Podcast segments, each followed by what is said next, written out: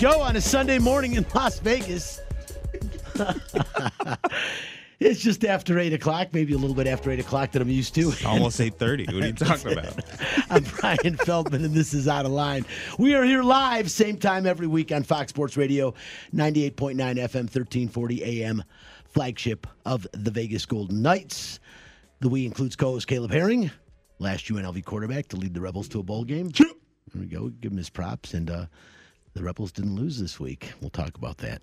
Also, here producing today's show is future star of the WWE, Damon Dino Cotton. He's shaking his head It's no. Dino Demon. Dino Damon. Yes. He- well, he said, he shake, you know why he's shaking his head no? Because he says And he's fat. and we're not even going to say Cotton. We're going to say Evans. We're going to give him the full It stage is. name. It is. here. He- It's- He's going all the way. There we go. Well, you know, and he says he's fat. No, he's not. I know. It's I, like, it, I'm not going to participate in his delusions about himself. No, it's okay? it's ridiculous. You look phenomenal. He, went from four to four point two four percent body fat, and it threw everything out of whack. He ate a cheeseburger, Everything. now I, I'm terrified of Thanksgiving. I don't want to be anywhere near the guy. He's got a new haircut too. I like it. He's changing it up. The week concludes with the guy responding to all social media questions and comments. Our intern and social media director. The Wiz! Nobody beats the Wiz. Nobody beats the Wiz. the only intern in the world. The with world, Craig. own theme music, and now the Wiz has his own sports talk show on Friday nights, delivering sports over on KSHP 1400, 7 to 8 o'clock. Check him out every Friday night. Some good stuff, man. He really does bring it. Uh, we also are streaming live on the LV Sports Network, and you can watch the show on Facebook Live, and the page is called Outta Line. That's O U T T A L I N E. You can also follow the show on Instagram and Twitter at Out of Line Fox LV. That's at Out of Line Fox LV. And since we are live, your calls and questions are welcome. The Fox Sports Residential Bancorp studio line is 702 876 1340. Hi, this is Bubby, and it's time for What's on Tap. Yeah, What's on Tap is brought to you by title sponsor Residential Bancorp. Whether purchasing a new home or refinancing the home you already own, Residential Bancorp is the company to turn to for all your home financing needs. Residential Bancorp, funding America one neighborhood at a time. On tap, the Vegas Gold Knights giving out turkeys for Thanksgiving. UNLV did not lose yesterday, as I mentioned, but that's not necessarily a good thing. And UNLV basketball is supposed to start this week. A couple upsets in the top 25. The Raiders Sunday night football at Allegiant Stadium against the revenge seeking reigning Super Bowl champs.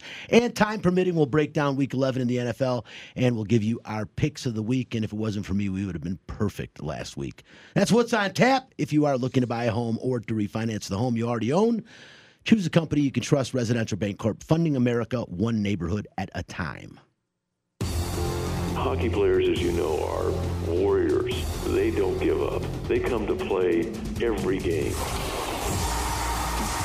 It's time for Nightcap, a cupful of the Vegas Golden Knights. From highlights to interviews to special events, the puck starts here. Well, I won't say it starts here, but we definitely kick things off in the morning. It's funny we call it nightcap, and it kicks off our show every week. But I will say this: that uh, when you hear silence on the uh, when you're watching the video portion of the show on YouTube or on Facebook Live, what it is is we're working on it. Um, Fox Sports Radio eventually will have a USB port, and Spencer will be able to get you to hear our nightcap intro. In fact, there's some pretty cool intros that they don't get to hear. Yeah, it's funny because I, I feel like you know there's an episode of Family Guy where everybody's like being still and they're like, wait, what are we doing? And it's a cutaway. Like that's what happens in real life when they go to a cutaway scene, and we're just sitting there, kind of looking off into space, and it's it's really something happening there. That's not There- just there us is. like if, if you hear, if you're listening on the radio as well, you will definitely know what's happening. But if you're watching on YouTube, Facebook, uh, you will see the rebroadcast. Spencer does post it again later on and does plug in the features. So if you want to listen to the features uh, intros, they're actually pretty cool. Listen, uh, talking about Nightcap, uh, there's not much hockey news right now. We're still waiting for the announcement of the 2021 schedule. Uh, they initially said it could happen as early as the beginning of January. I'm really thinking we're looking at February or later now as we see COVID 19 outbreaks everywhere in every sport continuing to happen, um, especially college football. I think over 15 games have been either postponed or canceled due to COVID. Four now in the Mountain West, including this weekend. We'll talk about that in a little bit. But uh, this keeps going on. And um, the one thing I can say that happened in hockey, a couple things. Definitely check out uh, Ben Gotz's article in the Las Vegas Review Journal today talking about Cody Glass, who I still believe is going to be a star in the National Hockey League. He was the Golden Knights' first ever first round draft choice a couple of years back. He uh, rehabbed this offseason. He had his surgically repaired his knee surgically repaired. Um, when you hear that in the olden days, it used to cringe, especially with a young player just coming up. You would think, "Oh my God, this is really bad news." Nowadays, it's a laser, it's a scrape, and next thing you know, in some cases, you're faster than you were before. Like the six million dollar, they rebuild you better than you were before, and that's just modern medicine. So don't worry about Cody Glass's uh, surgically repaired knee. This kid is really good. He's really talented. He's disappointed himself, and he's looking to have a breakout season if it ever begins this year. And one last thing this past Thursday, the Vegas Golden Knights announced uh, that select players and staff members will be distributing complete turkey meals, including a turkey and non perishable food items, to more than 800 Las Vegas families, along with HELP, which is Help of Las Vegas, uh, Southern Nevada, I should say, on Monday. It's going to be tomorrow. Um, they're going to be doing this, and they will, of course, be following all COVID 19 health and safety precautions. The food distribution will take place outside the Help of Southern Nevada campus, and that's at 1640 East Flamingo Road. Pretty cool that they're doing this. Uh, they haven't announced which players or which staff members, but they did this last year to a big response, and 800 families will have a Thanksgiving dinner thanks to Bill Foley and the Vegas Golden Knights, and that's pretty damn cool, man. So shout out to them for that. Uh, UNLV football, Caleb. Um, I noticed you didn't have to go to uh, Colorado State. You're wearing warm clothing today, but not because you went on a road trip. Yeah, no, I wasn't disappointed about that fact. It was supposed to be 29 and snowing uh, this weekend or last weekend rather in Colorado Springs. So I I wasn't I wasn't uh, disappointed about that. I did want to watch football. I did want to see the Rebels get better, or, or you know, see if they did get better. But no, I was not. did you just bleep me out? Was that like? No, I did the chip. I, I gave you props again because you want to see the Rebels get better. You want to see them lose and keep your record. That's not- I know that you don't, but the Yeah, truth yeah, is, this is why that they, they're not playing and why Caleb is uh, not as tired as he was last week after returning late night from San Jose State. Uh, UNLV released a statement Wednesday confirming the cancellation based on four positive COVID 19 test results in our football program, the resulting contact uh, Uh, tracing and consulting with our medical and epidemiology. epidem. ep- I knew you were ep- gonna do that. Epidemiology. I- it's I was epidemiology. looking at the Yeah, word. I got it. I was looking at. Epidemiology. That's pretty good. Experts. UNLV will not travel this weekend for its scheduled game at Colorado State and has informed the Mountain West and Colorado State. This is that came from uh, UNLV athletic director Desiree Reed Francois, and again she said that on Wednesday. It's the first cancellation for UNLV this season, and the second for Colorado State. The Rams also had their season opener against New Mexico on October 24th canceled. This is a change. Uh, there, I should say, there's a chance the game could be rescheduled. But at this point, there are no open dates for either team. If it cannot be played, the Mountain West will declare it a no contest. Yeah, so I think the only available weekend for both teams was the weekend of the Mountain West Championship game, which neither one of these teams will be a part of. So they could, I think, put it at that date. Um, What revenue? You're not even getting revenue. you're not going to out get of any. You're not getting any revenue out of this at all. Either way, I don't. You're I mean, spending TV's money traveling TV now. schedule. I mean, that I don't think any TV would pick it up that weekend because that's going to be championship weekend for a lot of different conferences. So I don't know that the game will happen, but there, there that is the only open weekend because of the tight condensed schedule. There's no open weekend for you know the other teams like the SEC have bye weeks that are that were built in where they could fill it in with a, a makeup game, but the Mountain West doesn't have that luxury. So it might just be con- declared a no contest, which is non-consequential to either one of these teams because it's not.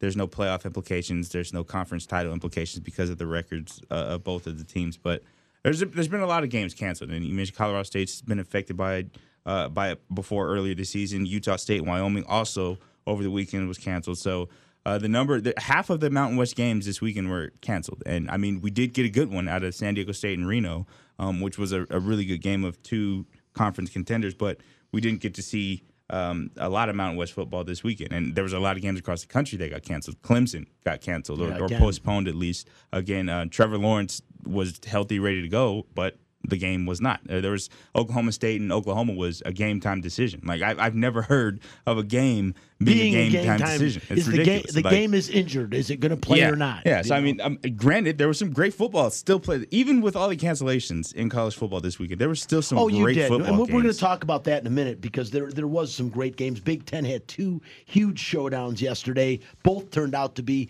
uh, big games, and, and I'll say both to a degree turned out to be surprises. Maybe not the outcome of one of the two games, but both of them surprised me a little bit, and we'll talk about that. The Mountain West also announced Thursday's game between Utah State and Wyoming, as you mentioned, was canceled, and that bring again the cancellation numbers to four uh, for the conference. And UNLV's next game is scheduled for one o'clock, November 27th, against Wyoming here at Allegiant Stadium. Um, Wyoming hasn't played a game, Caleb, since the beginning of the month. Uh, this is the second game Wyoming is canceled. First UNLV. I wanted to ask you, is this maybe a good thing for UNLV to get this week off to try to figure out what the hell's going on with this football team and to see if they can't figure out a way to put things together, especially, I, I, won't even say especially on the defensive side of the ball. You will you realize now with with uh, both Williams, you have some pretty good offensive weapons. You got Tyreek Collins. Uh, the quarterback situation is is probably the biggest up in the air thing, but the defensive side of the ball is still a big concern. The secondary has holes in it. Uh, they're okay at linebacker, and again, not getting nearly enough pressure on the quarterback all year. Is a two week little hiatus here. Use this to come back and try to put a competitive product on the field. No, I, be, and only because UNLV is the team that's impacted by it. So I'd, I'd imagine that there's some things like the facility being shut down, contact being limited. You don't have all your guys. Obviously, the four players that tested positive, and then uh, the uh, the the contact tracing that would put a lot of other guys in in bubbles for at least until they get negative results. But that's the reason that it doesn't benefit the Rebels much because they aren't going to be able to practice. It's not like it's a bye week for them or anything like that, where they have the facility and the full squad at their disposal to practice with. They're they're trying to figure out COVID and contact trace and do what they have to do um, as far as the conference mandates and, and what you have to do to isolate the situation and prevent it from spreading through the rest of the program. So, and that for that reason, no, it doesn't really help. It helps the teams that get the game canceled, like for Colorado State, for instance. They don't have the, the issue wasn't with their program. There was no COVID outbreak there, so they essentially get a bye week and get to prepare uh, two weeks for their next opponent. Right? Um, Wyoming in the same situation. It wasn't them that was impacted by COVID necessarily. It was Utah State. So Wyoming now has two weeks essentially to prepare for UNLV. Um, UNLV has maybe limited time because they're actually dealing with COVID protocol and trying to. to so there's a, there's there's two sides to the COVID issue. Like the, the team that isn't impacted but has to drop Well, again Wyoming though it. is also a team that's impacted. So well, they were early this year. They they they had they had Wyoming had. So Utah State just- is the reason if- that they're not playing. if I'm if but I'm not earlier mistaken, it Utah was State- Wyoming right, that had to cancel. Right. So if the I'm not mistaken, the Colorado State Wyoming game got canceled. Right. So if I'm not mistaken, this issue, the issue with, with this cancellation was because of Utah State has some issues within their program. So Wyoming now is they can still practice. There, there's no. Well, Wyoming's had an them. entirely off an off season to prepare for UNLV. Yeah. I Uh, would say that that's that all advantage of a sudden, Wyoming, if you it ask is, me. and I would say it puts a little pressure on them. I don't know if it helps or not, Caleb. I, I know that this UNLV team. Maybe I, it helps to just catch your breath. I think there's some maybe other nicks and knacks that, that should come up that aren't COVID related, like twisted ankles, bruised thighs, and things like that to get a chance to heal up. Just not having What to about, travel what for about a week. what about a bruised ego by the head coach? I don't think his ego's bruised. No. I don't think he has much of an ego. I think he just a Do you think it, he expected to lo- to be this bad this year? Maybe. I, I mean, he, the, the of the right, four I'm teams. just- he- I'm just wondering, Of the man. I four of the four teams he's played so far. I mean, put it Which this way: which- we which one is not a conference championship Before contender? the season started, we sat here on the show silly. and we talked about how UNLV, the opening game against Reno, had a shot to beat the game and hang on to the cannon, and none of us thought that was unreasonable. Although you, Reno had played a tight, good first game, Reno is much better than we thought they would be. Reno's True undefeated. Reno's- correct, absolutely, yeah. and they just got done Have, they have- Diego they have arguably, based on who's playing, the best wide receiver in college and, football. and, a, and an experienced quarterback always helps Yeah. too. But my but but the point is they are way better than we thought they would be. You're So saying UNLV State. is not worse than you thought it would be. no, I, Yeah, I, is. I think I think all things considered, no, I don't. Reno's a surprise. UNLV is who Fresno you thought State, they Fresno would be. State's also a, a bit of a surprise Yeah. as far as how good they I are. I would say so. But UNLV through three quarters of both of those ball games competed. San Jose State. They, they oh. went into the fourth quarter. They went into the fourth quarter of Fresno State tied, and Fresno State's one of the only undefeated teams. No, they have one loss, but they're in contention for the top spot in the conference right now with Reno. They are. right. So Reno also a game that was But I competitive mean, through three the quarters. Mountain I mean, West looks just better this year, except for Absolutely, everybody, every every team in the conference, at well, Utah State, New Mexico, and Wyoming, all took steps back. So let's let's be fair there. That everybody, there's teams that have also fallen off. Utah State fired their coach in a COVID season. I mean, that's that's where Utah State is as a program. UNLV has been competitive. They've not won a game yet, obviously, but They have been- had- they have shown- considering that they've only had four weeks as a They- team to practice I'm not before the season started, They I have don't shown, think it's worse They I have thought shown it would be. little flashes here and there of being okay. I'm going to say, cumulatively, based on the body of work I've seen to this point, I'm a little bit disappointed. Overly disappointed? No, I didn't expect a lot. I'm a little disappointed, especially when I see the other teams coming up. And the key is.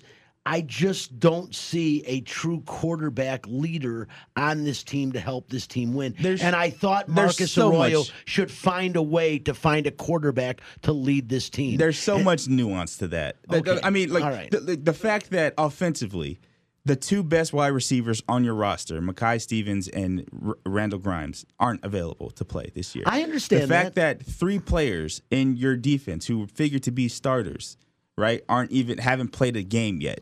w- With right. with Drew Tejchman, Greg Francis, and and and Farrell Hester, those are three big names on defense. Everybody fact, no, is- no, no, no, no. UNLV doesn't have the opportunity or the ability to absorb losses to their number ones in, in the depth chart. Like they don't have that luxury. Okay, so that the, the fact that two of the, the the the biggest recruits in UNLV history have not been able to play as freshmen. They're freshmen. They're waiting in the wings for their opportunity. Right. The fact that they haven't played yet. For whatever the reason is, the the potential of growth there, the the reasoning right, because all they haven't had four weeks I- four I weeks of, of practice I'm for a freshman isn't enough, right? There's everybody- there's so much nuance to why the Rebels haven't had a win yet, and But- why it's but not you're telling as me everybody hasn't as- been impacted by. No, I'm not saying I'm, every situation is different. I think UNLV is in uniquely positioned to not be able to absorb things like this. All right. So that, that, that's just what you get. And and if you are disappointed by that, if you're disappointed by the way the season's gone so far for them, that's fine. You have that right to be disappointed. I don't think Like you I can start I'm saying not, I'm not shots here, to the ego I'm of not the sitting here crying in my soup over It it. sounds like I'm it just- sounds like you're bitter. No, like it sounds I- like you know what, it sounds Caleb- like the beginning Caleb- of somebody asking for a head Caleb, coaching change. Is what it, sounds what like. What it sounds like to me is que sera, sera. Here we go again. It's the same thing over and over again. And, and that's and what that's what you sound like. It, but it just feels like that. It doesn't though. It's Okay. first of all, 2020 is very different than any other situation we've ever been in. I am very I, different. I've, I said at the beginning of this year I'd want to write off the football season. I want I, because I just I- don't. yeah, I, I- I, just it doesn't feel right. Everything I'm watching doesn't So feel in right. that- in a now sense there's of- teams like Cincinnati. There's teams like Marshall that say, "What do you mean we want to write off this season? We're this is a great season." yeah. I, I get that, but overall, I just don't think it's. You don't, as you said, UNLV is impacted. Clemson's very impacted. I mean, no, I, to- Clemson's is Clemson- natural injury, but Clemson Clemson knew they were playing a season all along. So there's te- the UNLV and the Mountain West as a conference Okay. didn't know that there was going to be a season until October. Like so, there, there was four weeks of practice. Literally, that's all they had. Other teams had spring ball. But they're playing each other. It's not like they're going outside the conference and playing teams that knew they were going to play. All the teams in the Mountain West are facing the same situation. And everybody wasn't And- at the same starting block. Because it start there's teams. Reno, for instance, is returning a whole like a whole roster of contributing players. Fresno State, same thing. San Jose State, Okay. same coaching staff, same team. No installation of a playbook. UNLV installed the entire playbook, offensively and defensively, I, like I- four weeks. Caleb, I'm giving. That's- that's- I'm come not. on. I'm not shouting to fire the coach or anything. I haven't liked the antics of not getting out and talking to the media. has there been any coach Okay? in history that has not had the same approach to the media? That didn't like the media. Has there been a coach in No, the history Caleb, of, of absolute- sports that liked media? It's not. I'm sure there is coaches that like the media, but here's what I Oh, will tell I- you. name 'em. I, I come on. I don't know. I don't know. But but There's none. I, Okay. Here's, I- there's here's nothing the to tell tell But they all talk to the media. They all do their jobs and talk to the media. UNLV is not even a power conference team where you would think you'd want all the exposure you can possibly get, and yet you're hiding from exposure for what reasons? I don't. I don't see it as hiding. I, do- I think honestly, there's just not a reason to go outside of the mandated Just, press. just talk to everyone. Say, hey, what's going on, man? I don't get it. I just don't think I- it's. I don't think it's that big of a deal. And I think right now you have more time to do stuff like that than you've ever had. I don't. before. I don't. I So- don't. So I don't. why not take advantage I of go that both now? ways. I go both ways with this because I understand what you're saying as far as building a relationship with the community, the the fan base, and things like that. I understand what you're saying, but in a time like this when so much else is going on, I'm not going to grade the media engagement based on this year. First of all, the media engagement that I've had seen from this coaching staff, if you follow any of them on Twitter, they've been very engaged on social media more have, than any coach that I've I- ever That's seen. what I don't understand. Is just go out and talk. It No, I it- because I don't think I think with when you engage with the media, it's a very different engagement, right? There's a narrative that the media is trying to create, and it, we all we go for it. It's it's just the way things work, right? I think when you're a first year head coach and under the circumstances, the narrative you want to build is the narrative you want to create, and the engagement you get, especially these days, you don't have to have traditional media sources to promote your program. UNLV's promotional uh, websites and, and social media are one of the top in the country as far as what when they put out like a uniform release. Or, I don't know how or, you can say that. I, I mean, in the country. I'm, I'm just saying production quality, They social be- media I- I'm engagement. sure they're they're, doing their they're job. ahead of they're ahead of the they're in the leading leading the curve when it comes to social media engagement on Twitter and, and Instagram and things like that, where they blast out things like their uniform releases and stuff like that. So some of the coolest things that they have are, are on social media, I- and that, so they don't need it- it- you and me necessarily to promote their recruiting trail or what they're doing as a program. They have they can post a picture of the Fertitta football complex and blast it over social media and reach a just a bigger audience, if not a bigger audience than we do on Sunday mornings or any other local media for that matter. I, if Marcus Arroyo was dodging dodging press conferences or his weekly He presser but he can't- or things like that, do then I would say he does it. He doesn't no, do that. I understand that, but you're doing the minimum obligations required. And like I said, it's fine. It's the minimum obligations required. I just look at it as something different. I think it's an opportunity to get out in your community. He is brand new. It's his first year here. And I think it's a time you go out and talk. There's nothing to be ashamed of. Like I said, I am not thrilled or happy with the product, but I'm not disappointed. I don't think the guy should get fired or anything. He's he's got plenty of time to build and, and, and do this program. I thought we would see a little bit more product productivity out of the quarterback position because that's his specialty. And I don't care how much time you have. When you come in as known as a quarterback guru, you don't expect your quarterbacks, all three of them, to be flat. Have you have you ever tried to like make a dinner without like the salt that you need? Like, have you ever like been like, oh, I need salt for this, and I, it didn't know where it? you're going with it. I, so I'm, I'm not going. I'm not. I'm you still, cannot. I, it's not fair. I'm not going to see. And this is this is. I don't want to be disrespectful to any of the people on the roster, right? Uh, because there's potential, and you have to maximize potential. But if you have a vision for what you want your quarterback to be, and it's not there yet, whether it's because the roster didn't have it or because the guys on the roster haven't developed into it yet, I don't think you can fully say that that's on the coaching staff. I think there's some responsibility on the I'm players not- as well to again, perform, to actually not- it's play not well. Fully on the coaching staff. I'm just saying. This is I- just a this is just a mulligan. I think this year, Okay. 2020 is a mulligan. And, I'll, I'll give you the mulligan. I, like I said, to me personally, and I have that right, as you said, I'm a little bit disappointed. Am I disgusted? No, not whatsoever, man. I'm a little the. Rebels win the last three games of the season. What will you say? I will be shocked if the Rebels win the last. Literally shocked. So and I will say- Wyoming two or three. What about two or three? Is there two? There's a three games left. Yeah, Wyoming, Boise State, and Hawaii. Two out of three. What do you? Like if I they said, win two out of three three, games left. If they win two out of three, I'll still be shocked. I'll be shocked because I think Wyoming and Hawaii are both winnable games. I don't think they'll win in Boise. I think Colorado But State think- was winnable, too, I, I if- think I think they'll win. Colorado State was potentially winnable, but they're all losable games. They could lose every they game. could, and could. if they lose every game this season, you get a mulligan. You gave them one already, and and all. And we don't say anything. Well, they, that was expected. I'm saying I will be shocked if they win two out of three games. I, won't be shocked I, am if they don't win another that game. statement. I would not say it was expected to lose every game. I will say what was unexpected was the first four opponents of the season to be all conference contenders. That was unexpected. Totally. San Jose State, Fresno and, State, and I like seeing Reno, the conference. and San, I like seeing the conference get elevated. Exactly. I just like to you see just UNLV. like see get- come of up with it. course. Yeah, yeah, Is there anything wrong with that? No, absolutely not. I just That's don't think this year's a good measure. We got to take a break. We'll try to get in a little bit later on. I did want to talk about uh, some more college football, um, as it is very interesting uh, what went on yesterday. Uh, like I said, a couple of Big Ten showdowns. Indiana, who hasn't beat Ohio State since 1988, still hasn't beaten them, but they really put on a good performance. And Indiana I definitely think showed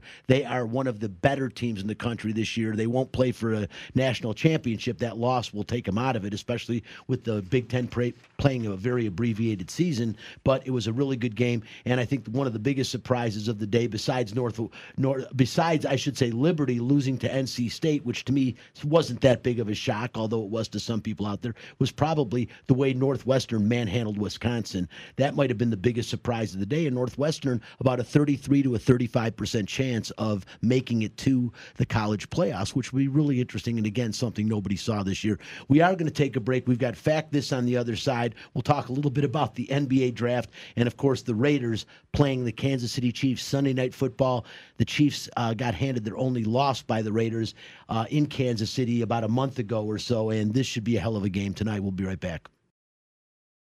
Fact this. If you don't like the facts, take your ass back to bed. Fact this. Fact. By the time the 2020 NBA draft was over, the Detroit Pistons ended up with three first round picks and basically a completely new roster. This, in many's opinion, was arguably one of the worst draft classes, talent wise, in this century. So, my question is what the hell were the Pistons brass thinking? I want to start with Caleb, who doesn't have much to say on the subject because he could care less about the Detroit Pistons. But I also want to hear from the Wiz, who did a feature on this subject on his show on Friday. Caleb, I mean, I don't know if you followed it a little bit, but when it was all said and done, three first round picks in what most draft experts say the thinnest draft in since before the turn of the century. Why? Um, I think the brass looked around and said, you know, where do we live? That's right, Detroit. What does Detroit do? Detroit stinks at a lot of things. Sports in particular. We need to continue the tradition of stinking. How long can we get away with that? Let's see. Three first round draft picks in, probably the worst draft in the last 10 years outside of the Anthony Bennett draft. I'd say they succeeded. And now they're going to go on a series of five seasons where they tank until there's somebody worth tanking for that comes up. The next Zion Williamson, the Pistons use this draft to position themselves for the next Zion Williamson, is what I think. Oh my God. They this is them saying we're gonna get a head start on this tanking business. And you're not it's not we're not gonna have to bench anybody. We're gonna play our best players. And it's not gonna be worth it. We're gonna play all of our first round draft picks and we're gonna be the worst team in the NBA. Thank you. And- And, and- you're welcome. Michael Jordan is saying you're welcome for not making me the worst manager I or mean, I- worst I- I owner just- in, in sports. I just don't get it. Troy Weaver Jr. He's a new GM. I knew he's trying to make a name for himself there. I don't know if Dwane Casey was part of this or he is just the Pistons head coach was part of this or he's just accepting what's being done. But they draft with the seventh pick Killian Hayes, six five point guard. He'll replace Reggie Jackson. He's a big left handed guard. He, I, I mean, I like the kid. I, I think he's a, a starter in the NBA, but I don't know. Isaiah Stewart, six foot nine guy, a burly center out of Washington. They acquired him in a trade from Houston. Limited shooting range, about 77% from the free throw line. That's decent. Again, I'm scratching my head. And the one guy I do like, and I agree with you, Wiz, and we'll talk about this, Saddiq Bey, I think probably the best of those three picks, in my opinion, with NBA potential. 6'8, uh, forward out of Villanova. Um, you know, Weaver was able to go from one first round pick to three, plus a second round pick, and thus completely retooling the Pistons roster. Now, the longest tenured Piston is Blake Griffin, who's only been on the team since 2018. Uh, Spence, we talked a little bit about it on your show on Friday, but but I got to tell you, man, I I am as a Piston fan, I'm scratching my head and and beating it against the wall. Yeah, I, I think this is a case of they were trying to fix the entire team or the past decade in one offseason. I think it's fine if you go for Isaiah Stewart. He was not on my radar to be in the top 20 picks for my scouting. But that's fine if they really do. They if they did more scouting and if they think that's the guy, I don't mind taking him early. The same thing the Raiders did with Clelin Ferrell, although it didn't work out. But still, you can respect them from doing that. What I don't understand is when you go ahead and sign guys like Mason Plumlee, who are going to replace those minutes for Isaiah Stewart, basically eliminating. You're what you laughing just at did. us. I, I, it's hilarious.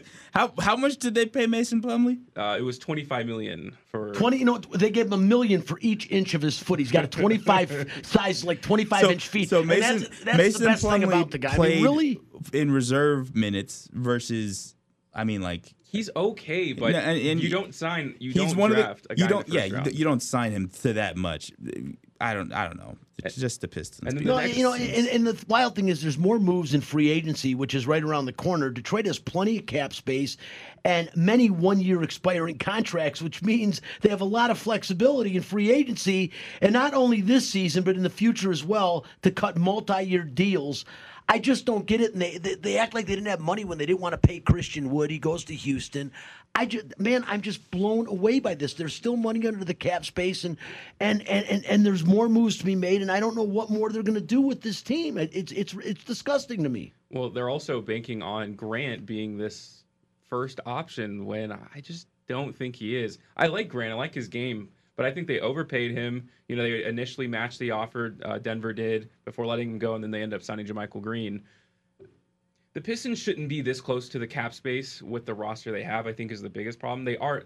It, it is getting tight now, especially after Well, Grant. yeah, I think they right. up They, they had it. plenty of. I think a lot of players Grant, made a yeah. lot of money in the playoffs, and I think Grant's one of those players. The way he played for the Nuggets in the playoffs, I think earned him more money than he's worth. No question And about that's, it, That's I think Markieff Morris also with the Clippers is, is one of those. Marcus. situ- Marcus, I'm sorry, I- they're twins. Who cares? But the, the the Morris he got overpaid by the Clippers, which is ridiculous. I don't understand how he got paid so much, but the playoffs did that for him. I, I think, and Grant is unfortunately for the Pistons, he's not. You're gonna get him, and I think the Thunder realized this, and the Nuggets even knew it. He's not that guy. I mean, he's valuable if he's in the right setting with a with a with a great point guard in Jamal Murray to make him look better than he is to absolutely be the the force of gravity on that Nuggets team, and then Grant just kind of benefits from wide open He threes. fit and in perfectly playing- Yeah, on absolutely. a team with two superstars. Yeah, so is what t- happened. Two two players that are willing to assist, like with Jamal Murray and of course you know the big guy in the middle of the Joker.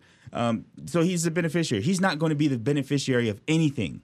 Like Blake Griffin is not a creator of, of offense for anybody. So I, I don't know what they're gonna. I mean, poor he got paid, so good for him. It's not like he was hurting for money, but I mean he got paid. So I mean the Pistons, like I said, are just going to be in position next year or in the coming seasons for that big guy. Whether it's you know some for some reason some megastar enters free agency and says, "Yeah, I'm going to go rebuild the Pistons." I don't I don't see that happening. It's not a destination like that. It's not Miami or or L.A. It's well, not. for the next couple of years, what the Pistons Nobody in free doing, agency, when people are making decisions on where to go, nobody's ever said like the Pistons, maybe the Pistons.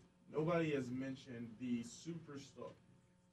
No one has mentioned the superstar acquisition. Um, a guy only 25 years old, you know, was a top three draft pick in his class a couple years ago, Jahlil Okafor.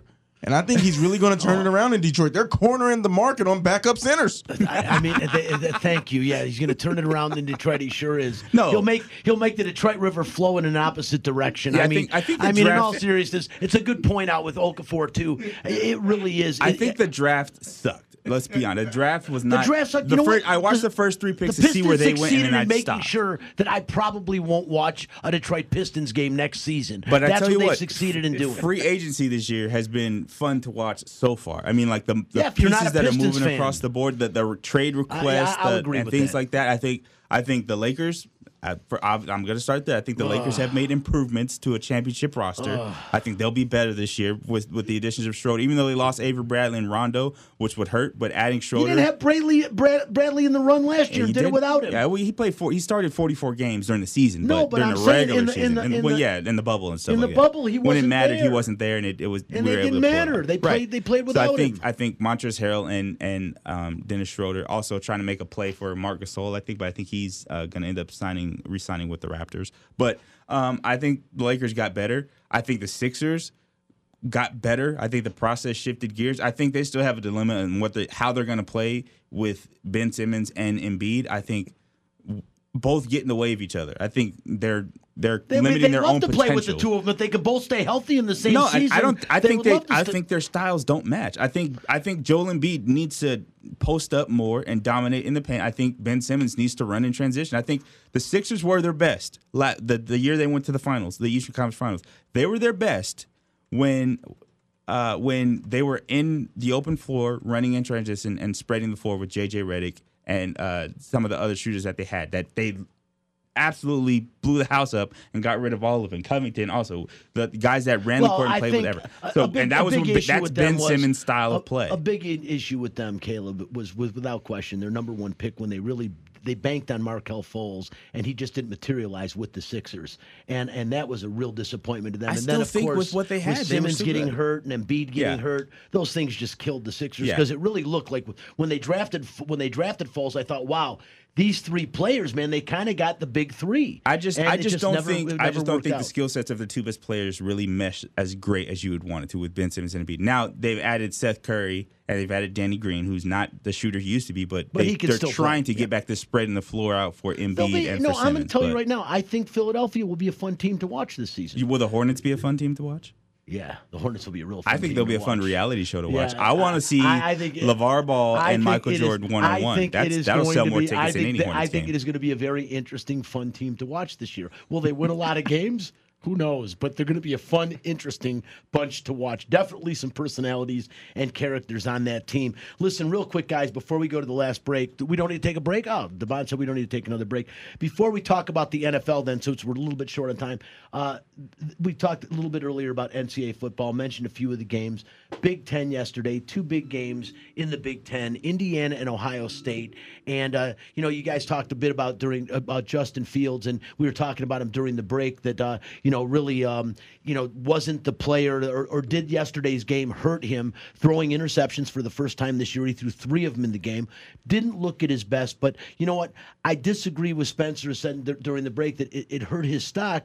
We definitely saw his vulnerability in areas, but every player has vulnerability, and no one's going to be on point every single game. I think Justin Fields has a tremendous upside. I think he's a very coachable player, and he plays with a lot of energy and excitement, and he can throw the ball accurately. Although yesterday you would scratch your head a little bit about that, but did it hurt his draft stock? I don't think a great deal, Spencer. I still think you don't have a lot of quarterbacks coming out this year that will be great. Um, a guy that keeps improving his draft stock draft position, which makes me laugh, is uh, Ian Book of Notre Dame, which I think is showing a heart of an NFL player, and for a smaller guy, he may make it. But I, I, I just don't, I, I don't see what you're seeing. Uh, that one game is going to destroy a guy who's making a run for the Heisman Trophy's career. No, not destroy. I, I, I don't think that's the problem. I'm talking about like there were talk, we were talk, there were talks about you know trading up to get a guy like Justin Fields. I think that conversation's done. I think if he falls to you, you take him. I've never seen the second best quarterback in a draft have such a bad game, and it's not like the interceptions were accidents, like tip balls. You know, like oh, he had three interceptions. One of them was. Two of them, I would say, and he got lucky. One of one of the interceptions got fumbled, and they got the ball back. So he really should have had four interceptions in that game. No, there was And- three. There was three interceptions. The fumble it counts as interception, Oh, even though he I I, mean, so that That that, a- one, that a that really one, that was the uh, really poor decision, just trying to do something you shouldn't have tried to do. Which is, like I said, it's kind of a mulligan. The one, the first one, was probably the most egregious and blamable on a quarterback, where you throw that late over the seam and, and the safety falls back in on it. Just, I think, just you, you could see what happened, what he did wrong. He he saw the safety, he just didn't think that the safety came back in the picture.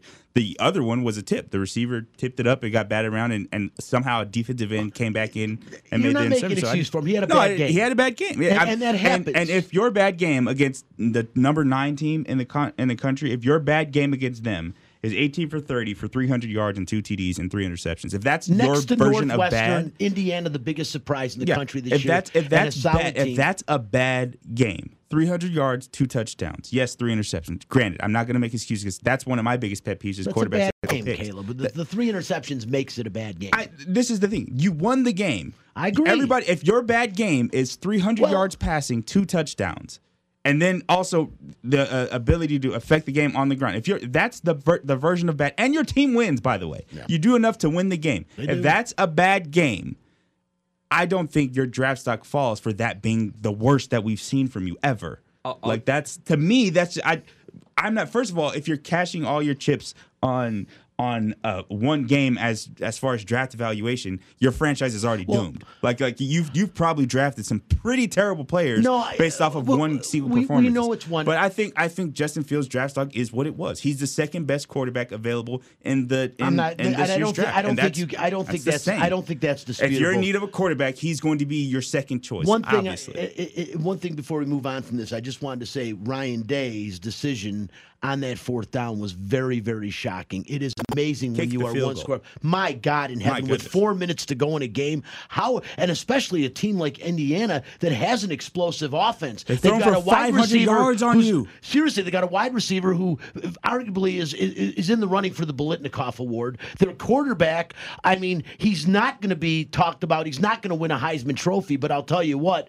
As far as a college football player goes, Penix Jr. is as good as I've seen out there. 491 yards, Amazing. five touchdowns Amazing. against number three Ohio State. Yeah, amazing. That's, I mean, he's on the map now. I, I mean, he's going to make an NFL roster off that alone. No like, you can talk about about drafts, like he, like maybe not, you know, number one draft pick or first round draft pick, but he's going to be on a roster.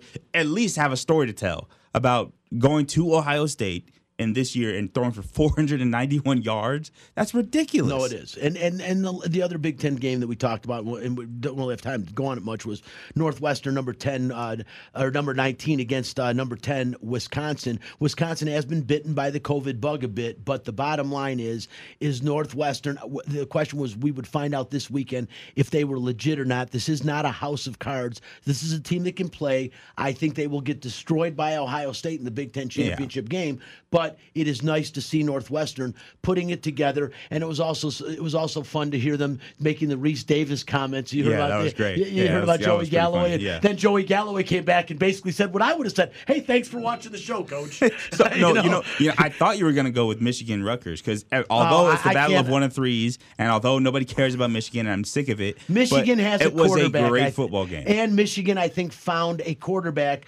We got to see him play against somebody besides Rutgers, but this freshman kid looked like he can play the position. Maybe a life raft for Jim Harbaugh, but in the same respect, He's fired. yeah, he's fired. Jim- Jim I Harbaugh got fired in the first quarter last this week. kid somehow finds a way to beat Ohio State at the end of the season, and I've talked to Michigan fans and alumni. I know you say no. They say if Michigan wins out and beats Ohio State, Jim Harbaugh will keep his job. I would agree with that. Nope. They paid him so much money, invested so much in this guy. I think if they beat Ohio State, they run the table and beat Ohio State, and this this kid turns out to be a quarterback. What are for the, odds future. of that? Like but Oh, Vegas. the odds how much? ten- how much would you? How much would you win if you let, bet that? let in, me, let me in put the, it this way: right if now? ifs and buts were candy and nuts, every day would be Christmas, right? So I'm, What are the I'm not odds? Like, I'm not ridiculous. disagreeing with you there. I'm just going to say that that Who's if it left on their schedule?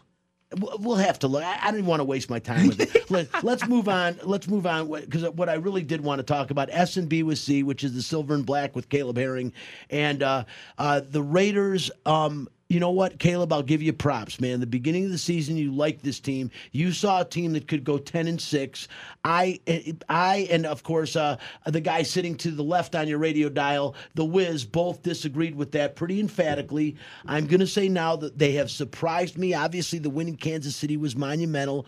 Um, you even said you're going to probably go with the Chiefs today. We'll talk about that in a minute. But the bottom line is this Raiders team has been a very pleasant surprise. I thought the only pleasant surprise we were going to see with the Raiders this year was Javin White making the team uh, uh, off of UNLV's You roster. you all were clamoring for Marcus Mariota to be the starting I'm not going to deny that. And, and I'll tell you right now, they've looked good, but this is a task. And if they can climb this hill tonight, this is a legitimate contender in the NFL this year. I don't think it's going to happen, but I am pleasantly surprised.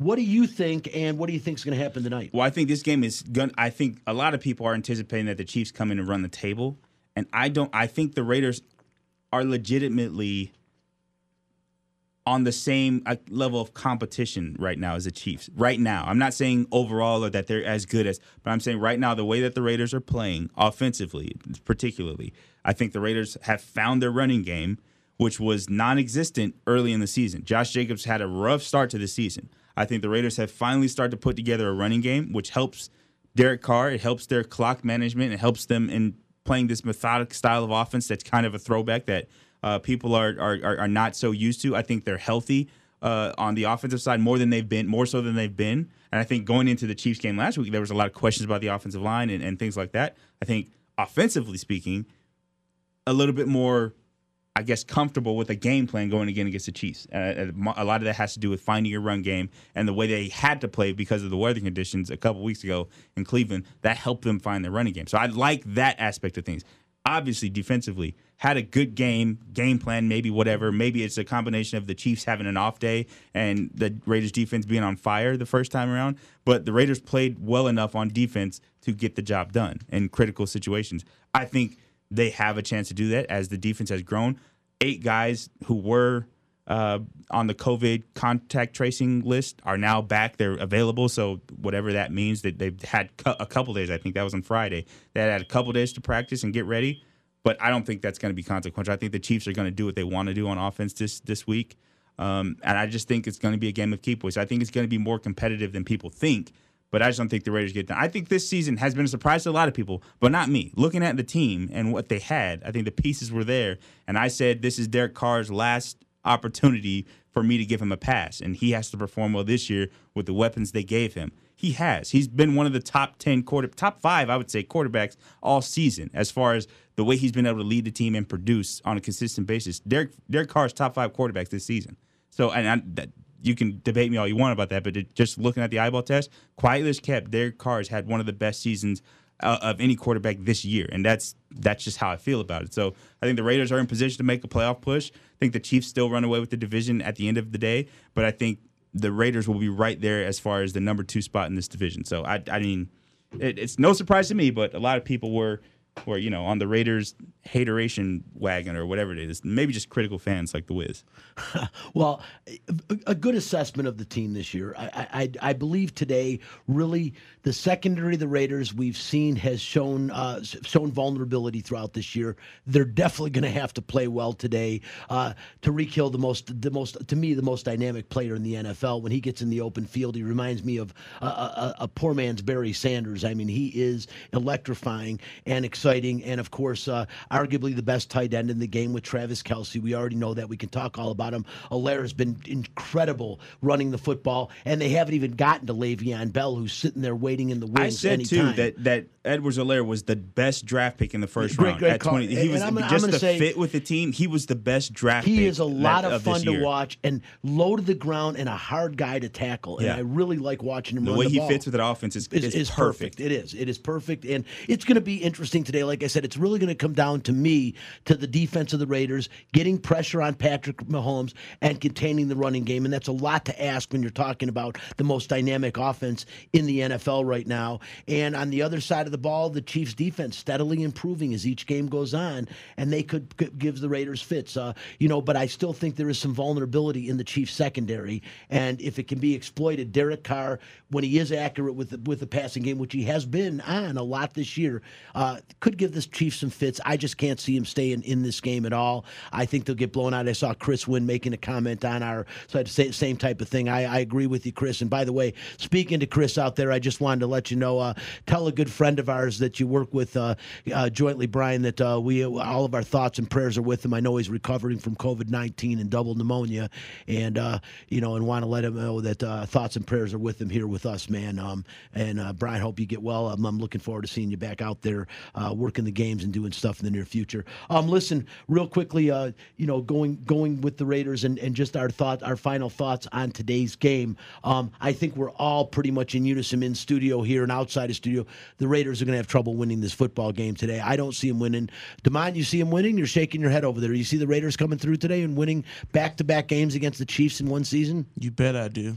I, I think Raider that, Nation, baby. I, I think you know it's always good to have a homer in studio, and uh, and Demond Cotton knows his sports and also knows how to kick some ass. But I think today there's a little bit of homer in his pick. I could see it in his voice. We're in their heads, man. They've been talking about a bust. They've been talking about a victory lap all week. They can't get it out of their head. Well, the scary part is the only reason I wouldn't want to see him win today is you're never going to beat him three times season. If they beat him twice, they got to play him in the playoffs Yeah. the third time. That will be Travis their demise. Kelce said that was our Super Bowl. So we're winning think- the Super Bowl twice in one season. I think I think I think Lamarcus Joyner just got placed on the COVID nineteen list today, so that he's probably he's out for the game. So that that Hey, man, don't doesn't about help that. the Hey, chances. hey, I'm just on, I'm man. just saying. There, I mean, there's there's things that are that are gonna impact this game. I think. uh Sammy Watkins is out for the game for the Chiefs too. So that that hurts yeah, their talk about offense. that. Yeah, He yeah. does. I mean, there, there's a it's a t- I don't think it's going to be a.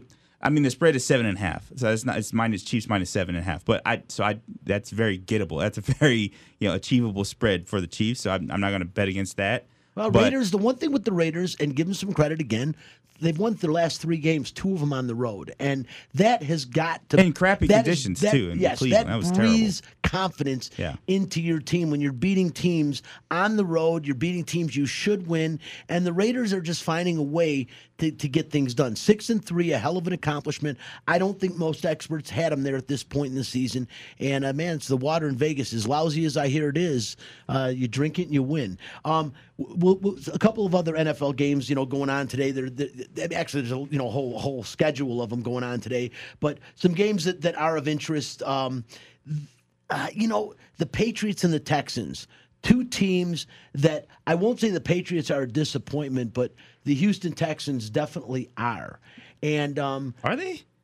I, I think when, when they traded Hopkins away, Well, no, I, they- they- I they- said they they're I don't for what reason I don't know, but I, I didn't see where they were going to have production from. I so I I wouldn't say they're disappointment. when I get you what you're saying. when you pay Yeah, your when you- quarterback, when the you money think you they found your quarterback, yeah. Why yeah, yeah, would you pay your quarterback that much money and then get rid of one of the top weapons in the National Football He's League? He's a really nice guy. big yeah big, biggest head scratcher that there ever was. That that to me was just mind-blowing that you're going to pay Deshaun Watson all this money and you're going to let you're, you're, going to let your number one receiver get away. It just it just no one of the number one receivers in the NFL get away. That that was pretty mind-boggling to me. And you know a team that's been on a little bit of a winning streak and they're playing a game on the road that I think they're going to win again the Miami Dolphins really have been one of the surprise teams as of late in the National Football League. They're playing in Denver. A little bit you know a little bit different always when you go up into that weather into the to the um the higher altitude but the the Miami Dolphins look like a confidence bunch. They're improved on defense and they look like a real confidence bunch. Listen, we've got to uh, make our picks of the week. Last week, everybody was perfect in studio except for me. Um, Magnum, I believe, had the Cleveland Browns today, so we'll give him that one. If I'm wrong, I'll check it out. But Mags is taking the Browns, so we'll say that first. And the Browns are hosting the Eagles and giving up three points. Uh, we'll go next to the Wiz over there, who's looking intensely at his phone. So I'm going to interrupt him and make him uh, make him give me a pick. What do you got for me, Wiz? I was looking at the lines, but no. Just speaking of, I'll take the Miami Dolphins. I, I was initially uh, on the Rest Stop podcast I'm on. I was fading against the Dolphins because I didn't think Tua would be able to kind of keep it going, but obviously can. And we know that the Broncos just aren't a very good team now. They have had big spots like against the Patriots, but they look like a very vulnerable vulnerable team too. So I'll just keep it simple. I'll Okay. Caleb. I wanted to take the Chargers minus nine and a half. I wanted to so bad, but that's too much. I think the Chargers will win the game, but I don't. I don't trust them to win by that much. Um, I'm gonna go with the Bengals. Um, Washington is favored in this game. If if, if I'm if I have the right line here, You Washington do. is favored. I think uh, I'll try to Point find that game for you right now and I see if it's, uh, it's a point and a half where I got it, but I don't know if it's moved or where you had it set. But Washington's favored against the Bengals. Uh, it's at home, but Washington is not good. I, I don't. I don't. Yeah, they're uh, Washington is favored by a point and a half at home. So you're Yeah, so I'm gonna gonna take the Bengals Okay. I like that. Demond, who do you got? I'm going to take the Packers over the Colts. Demond's going with the Packers, and believe it or not, on the road, I'm going to go with the Detroit Lions again. Uh, and I believe uh, are they favored on the road? They're They they're are. favored by two points against a very hampered Carolina Panthers team. So I'll, I'll give the Lions. Hey, listen, we're out of time. Uh, I want to thank Caleb Herring, of course, the Wiz, Demond Cotton, and all you out there. I'm Brian Feldman. This is Outta Line. We'll be back. And listen, have a very safe, happy, blessed Thanksgiving, and be safe out there. Bye bye.